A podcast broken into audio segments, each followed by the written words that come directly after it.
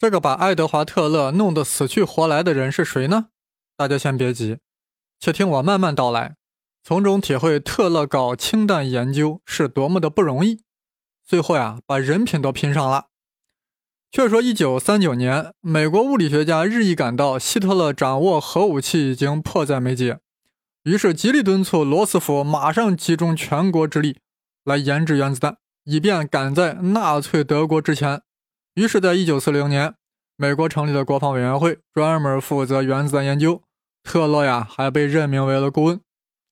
但这个委员会啊，拖拖拉拉的进展特别慢。在一九四一年十二月六日，罗斯福批准了曼哈顿工程，这意味着美国真的要集中全国之力大搞原子弹了。为什么是这一天？因为啊，第二天就是日本偷袭珍珠港。估计有人听懵了呀，这是什么逻辑啊？因为日本第二天要偷袭珍珠港，所以罗斯福在前一天就批准了曼哈顿工程。这难道是巧合，还是巧合呢？还是罗斯福与山本五十六心有灵犀，量子纠缠了呢？这个就不能多说了。反正呀，美国要大张旗鼓的研制原子弹了。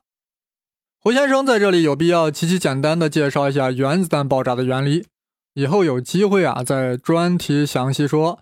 毕竟这回啊氢弹是主角，大家都知道制造原子弹的材料是铀二三五或钚二三九。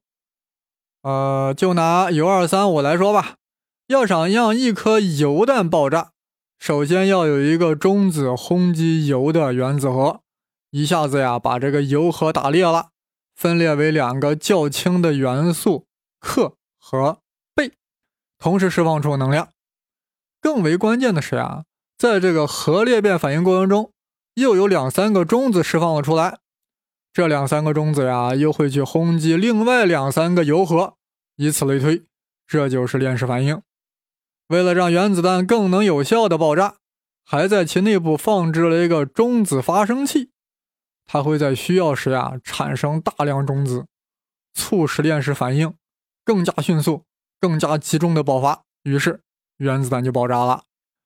我这里说的如此轻易，其实实现起来呀有很多技术难关，所以美国要整一个曼哈顿工程来专门研制原子弹。这么大的工程，总需要一个首席科学家来总负责吧？于是军方相中了一个人，他就是加州大学的奥本海默。各位不应该陌生吧？我们在黑洞那期播客里就提过这个人，他很早就预言了黑洞的存在，与爱因斯坦吵得不可开交。但军方后来去拜访他，对他说：“国家现在需要你，不要再争辩无聊的黑洞了。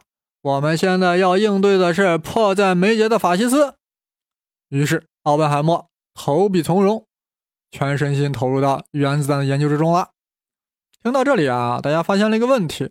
特勒是第一批加入核武器研究的物理学家，而奥本海默是后来才加入的，但奥本却成了总负责人。大家都是人，都晓得人性，可以想见，特勒心里是特别不爽。尤其是奥本一来啊，马上就指出过去对原子弹的一个重大计算数据啊有错，制造一个原子弹所需要的铀二三五有一百公斤就够了。根本就不需要什么二百五，特勒呀，当时脸立马就没处搁了呀，因为那个数值呀，就是他算出来的。这特勒呀，啥都行，就是算术没学好。有人说，啊，这个数值很重要吗？哎呀，在当时呀，太重要了，因为美国那时呀，在本土还没有找到纯度特别高的铀矿石，而最好的铀矿石呀，远在刚果。要浓缩出一公斤油呀，需要大量矿石的。大家想一想，美国离非洲刚果那么远，途中还有那么多德国潜艇在水下埋伏着呢。所以奥本海默一纠正这个数值呀，大大激励了研发人员的斗志，感觉凑出几个原子弹并非遥不可及。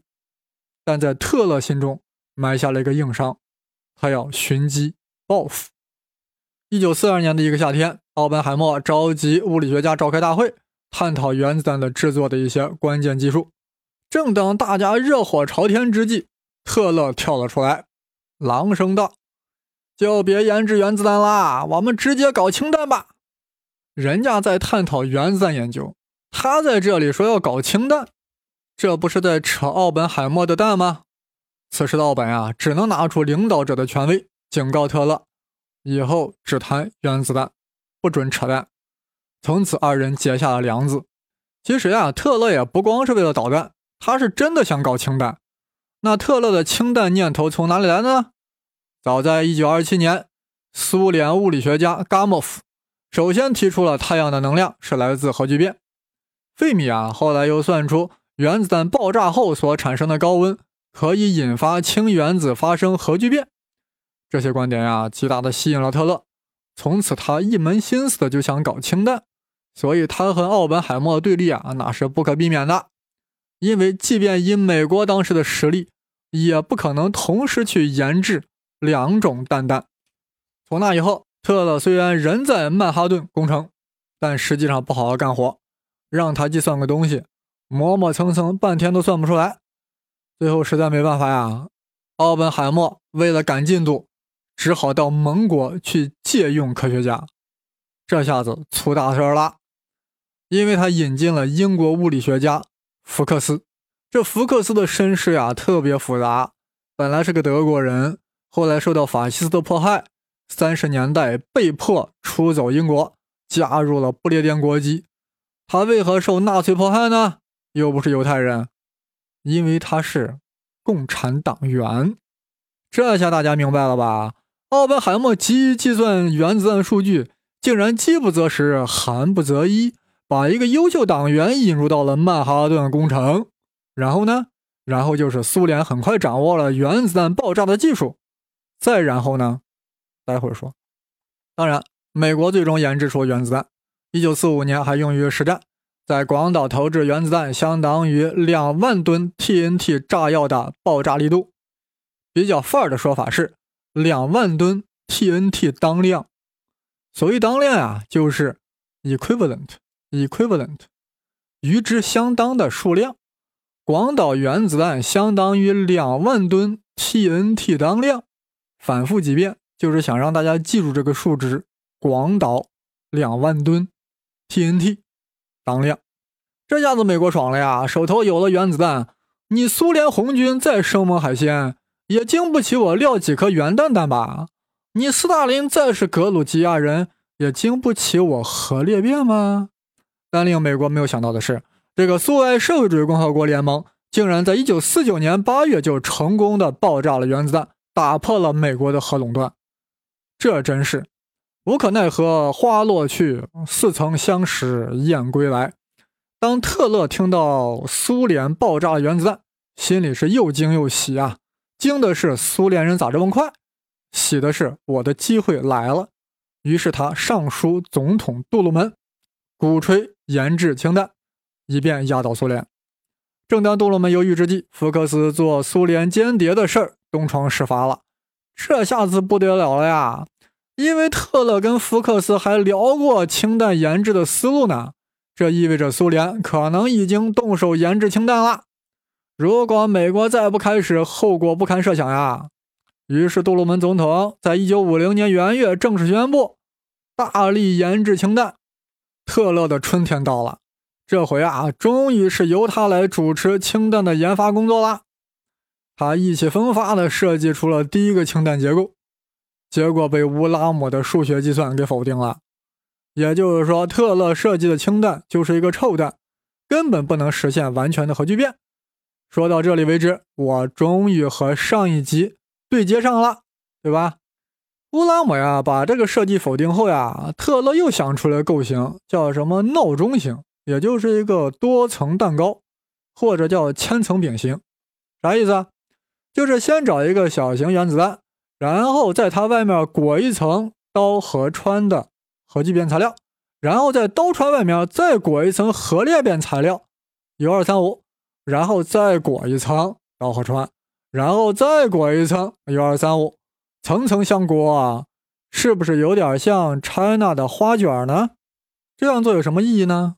那我们先复习一下特勒第一次的设计为什么是个失败。一个大铁壳子中放一个小型氢弹，然后在大铁壳子剩余空间填充液态的氘和氚，一旦引爆原子弹之后，只有靠近原子弹中心的刀和穿立刻发生了核聚变反应，但产生了巨大能量，立马就给逃逸了，无法维持住这个高温，导致剩下的刀和穿无法继续核裂变。而千层饼结构呀，似乎克服了这个问题，先让花卷最里面的原子弹起爆，温度高达上千万度，于是裹在那一层的刀和穿就核聚变了。同时释放出大量中子，这大量中子呀又会去冲击其外层的材料，从而激起链式反应，也就等于再次爆发原子弹爆炸，从而再度激发和维持高温，引发再外一层的刀和穿核聚变反应，也就是裂变触发聚变，聚变再触发裂变，如此一层一层的传递下去。说的好啰嗦呀，不晓得我说清楚了没有？其实还可以这样理解。特勒这个所谓闹钟式的氢弹，就是数个氢弹和原子弹层层相裹而成。一个小型原子弹外面裹了一层薄薄的氢弹，然后外面呢又裹了一层薄薄的原子弹，然后又裹了一层薄薄的氢弹。我咋说着说着流口水了呢？哎，让我先去吃点东西去。氢弹爆炸的原理，好硬的一道菜。培智三问就要将之呈现在各位面前。为了照顾大家的牙口，胡先生已用沸水连照三遍。硬菜已展现出柔软的身段。如果你关心原子核的世界，如果你关心东亚局势，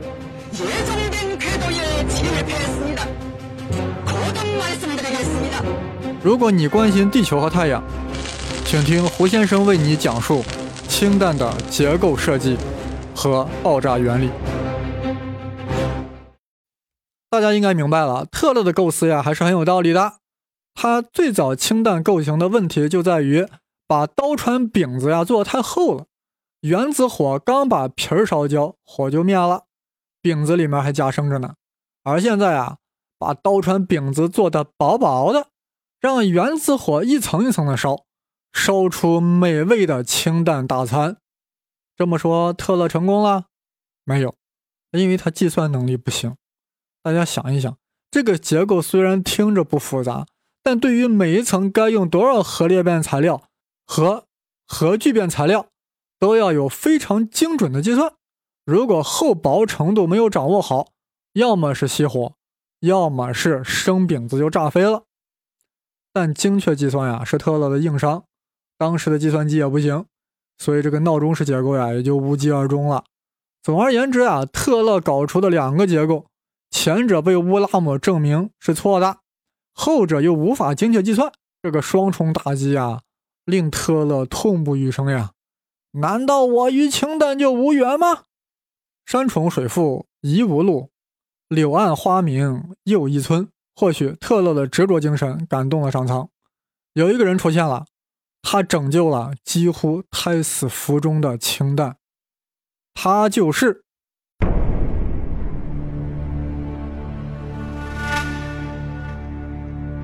波兰数学家乌拉姆。各位听众，你们的耳朵没有听错，就是那个否定特勒氢弹的乌拉姆，就是他给陷入绝望的特勒说：“老特呀。”你看这样设计不就 OK 了吗？乌拉姆是怎样设计的呢？这就是我胡先生正式开始第二遍讲氢弹爆炸的原理了。前面都是背景铺垫而已。大家注意，这第二道菜啊有点硬，大家先磨磨牙。我这就开始了。乌拉姆是这样设计的：先找一个拱形的大铁壳子，也就是其顶部是个半圆，下面是一个长方体。在半圆部分放一个圆形的原子弹，然后在长方体部分再放一个杯子状的铁壳子。杯状铁壳子里面还有层次，大家可以想象，这个杯子中间放了一个很粗的吸管，这个吸管里面啊放了很多核裂变物质，比如 U235，或者干脆就说吸管里面放了一个细长棍棍形状的原子弹，在吸管和杯子之间的大量空隙中。放入了大量核聚变物质，比如氘和氚的混合物，我手头要有个小黑板啊，随便一画，大家都很清楚了。这个结构图片呀，我们会在公众微信号里贴出来。我在这里再描述一下，大家脑海中呀，必须要出现这个构型图，否则下面就只能听热闹了。一个拱形的大铁壳子，在其上端放一个圆圆的原子弹，下面放一个大杯子状的铁壳子，在大杯子里面又有一个吸管状的小铁壳子。吸管里面放了个长条形的原子弹，而在吸管和杯子之间填充的是刀和穿。说到这里啊，是不是有点这种感觉？这乌拉姆的设计啊，就是特勒前后两次设计的结合。难怪这个构型现在称之为特勒乌拉姆构型。但这个构型呀，为何就能成功？正是此番播客的重点。还没有睡着的各位。一定要竖起耳朵来了。特勒乌拉姆氢弹爆炸的原理和过程是这样的：先引爆顶部的原子弹，于是会产生大量的 X 射线。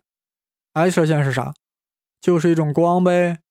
大家都知道光有波粒二性性，如果强调其离子性，我就会说 X 射线是一种光子；如果强调波动性，就会说 X 射线是一种电磁波。其波长呀比紫外线还短，这个圆圆的原子弹爆炸后释放的 X 射线就会撞击大铁壳子的四壁，导致这个大容器啊蒸发，由此而产生更多的 X 射线，而这些更多的 X 射线呀就会冲向那个大杯子。大家想想，大量的光子集中冲进那个大杯子会如何？不但令之极大的升温。还会产生极大的压力，从而导致杯子向内收缩，从而形成了核聚变所要的高温、高密度的要求。那么杯子中的氘和氚就开始热核反应了。我们前面讲过呀，氘和氚的聚变会释放出大量中子，而且是热乎乎的中子。这些高速的中子呀，就会冲向杯子中央的那个很粗的吸管。吸管里面材料铀二三五，铀二三五一遇到中子，尤其是热中子，就把持不住了，于是就会发生核裂变，导致吸管中的原子弹爆炸了，从而产生大量的 X 射线向外扩散，向其外部的氘和氚施加强大的压力。氘和氚在内外 X 射线的夹击之下，无处可逃，又挤又热，别无选择。只好两两结合，聚变，于是氢弹爆炸了。一个大大的蘑菇云腾空而起，多么惊心动魄的一幕！乌拉姆，你好牛啊！我要用俄语为你欢呼。乌拉乌拉，思密达，我讲的好激动呀！各位听众，你们不会无动于衷吧？为了让所有听众与我一样激动起来，胡先生在此要重复一次。要想让氢弹爆炸，就是要让大量核聚变材料在一瞬间同时发生聚变反应，这样就要有两个条件，就要高温和高密度。高压可以带来高密度，所以有时也会说成高温和高压。只有原子弹爆炸产生的温度才能启动核聚变反应，所以每个氢弹中必须要用用一个原子弹来作为起爆器。但原子弹爆炸后的高温会令一切膨胀。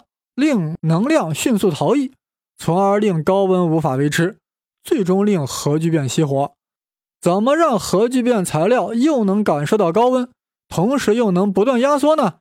这正是乌拉姆设计的牛叉之处。乌拉姆等于在核聚变材料之外放了个原子弹，在其内部又放了个原子弹，这两个原子弹先后爆炸，从内外两个方向向中间的核聚变材料。施加强大压力和极高的温度，最终使得杯子容器中的所有的氘和氚又挤又热，只好融合聚变在一起了，生成了氦，同时释放出大量的能量，于是乎氢弹就爆炸了。乌拉姆反复计算和论证，认为自己的设计很正确，于是军方开始制造氢弹，终于在1952年11月1日，在太平洋上进行了人力上。第一次氢弹实验成功了，其释放出来的能量相当于一千万吨 TNT。大家还记得广岛原子弹当量吧？仅仅两万吨，也就是说，这样一枚氢弹呀，相当于五百个广岛原子弹。如果把这个氢弹投到广岛，不是广岛没了，我国一半领土都会被大蘑菇所笼罩。但是注意，我这里要转折了，这颗氢弹虽然威力大，但没有啥实用价值，因为它太笨重了，竟然重达六十五吨。飞机和导弹都载不动呀，鬼见了都发愁呀，这真是只恐双溪舴猛舟，载不动，鬼见愁。这样的氢弹要它有何用？只能在本国就地使用，对外国侵略军使用诱敌深入的战术，然后自暴自弃，那也不太搞笑了吗？除非谁能够再度实现古罗马所用的木马计，尤其是啊。所用的核聚变材料刀和穿也是个大问题。我们平时说氢气，氢气就是因为氢一般都是以气态存在于人世间的，因为它太轻了。这样氢的三个同位素呀，撇刀穿都是气态大，但是用于氢弹的刀和穿可不能是气态大，一则是气态体积太大，更无法运载；二则是气态啊，意味着其原子密度太小。不能够产生高频率的碰撞，那还怎么大量同时核聚变啊？所以必须要用液态的刀和穿。各位，大家能想象液态的氢气吗？刀要在零下二百三十四度才能变成液态的，穿也差不多。也就是说，美国第一次试爆的氢弹啊，在里面必须要放一个大型的超低温冷冻机，才能令刀穿处于液化状态。这就是那颗氢弹为何要重达六十五吨。大家知道，大自然中的氢呀，大多是撇，占了百分之九十九点八，而氘呀只占了百分之零点零二不到，而氚几乎就没有。所以氢弹中用的氚呀，必须要从核反应中去制造。从哪里制造呢？大家还记得元素周期表上做第三把交椅的是谁吗？氢氦锂铍硼啊，就是锂，世界上最轻的金属锂。如果我们用一个中子轰击它，就可以产生氚。为啥呢？因为锂的原子核中呀有三个质子，三个中子。当我们再拿一个热中子攻击其中时候呀，它内部就乱套了，hold 不住了，就会裂变成氦四和氚。大家自己算一算，氦四里面有两个质子，两个中子；氚里面有一个质子，两个中子。这就和反应之后的质子数和中子数正好吻合了。总而言之呀，氢弹中用的氚呀，是从金属锂中制造出来的，而液态的氚和氘体积太大，又需要大型冷却设备，这样造的氢弹呀，只有观赏价值，不能用于实战。所以必须要改用固态的核聚变材料，固态的，那用什么物质？大家自己想一想。刚才已经有了明显的提示，我下面紧接着要讲的是真正能用于实战的氢弹爆炸原理和结构设计，这将是第三遍，其中又要包含更多的技术细节。听顺了美不胜收，听不顺苦不堪言。当然还会聊一聊我们中国自己的氢弹，一种很 special 的氢弹。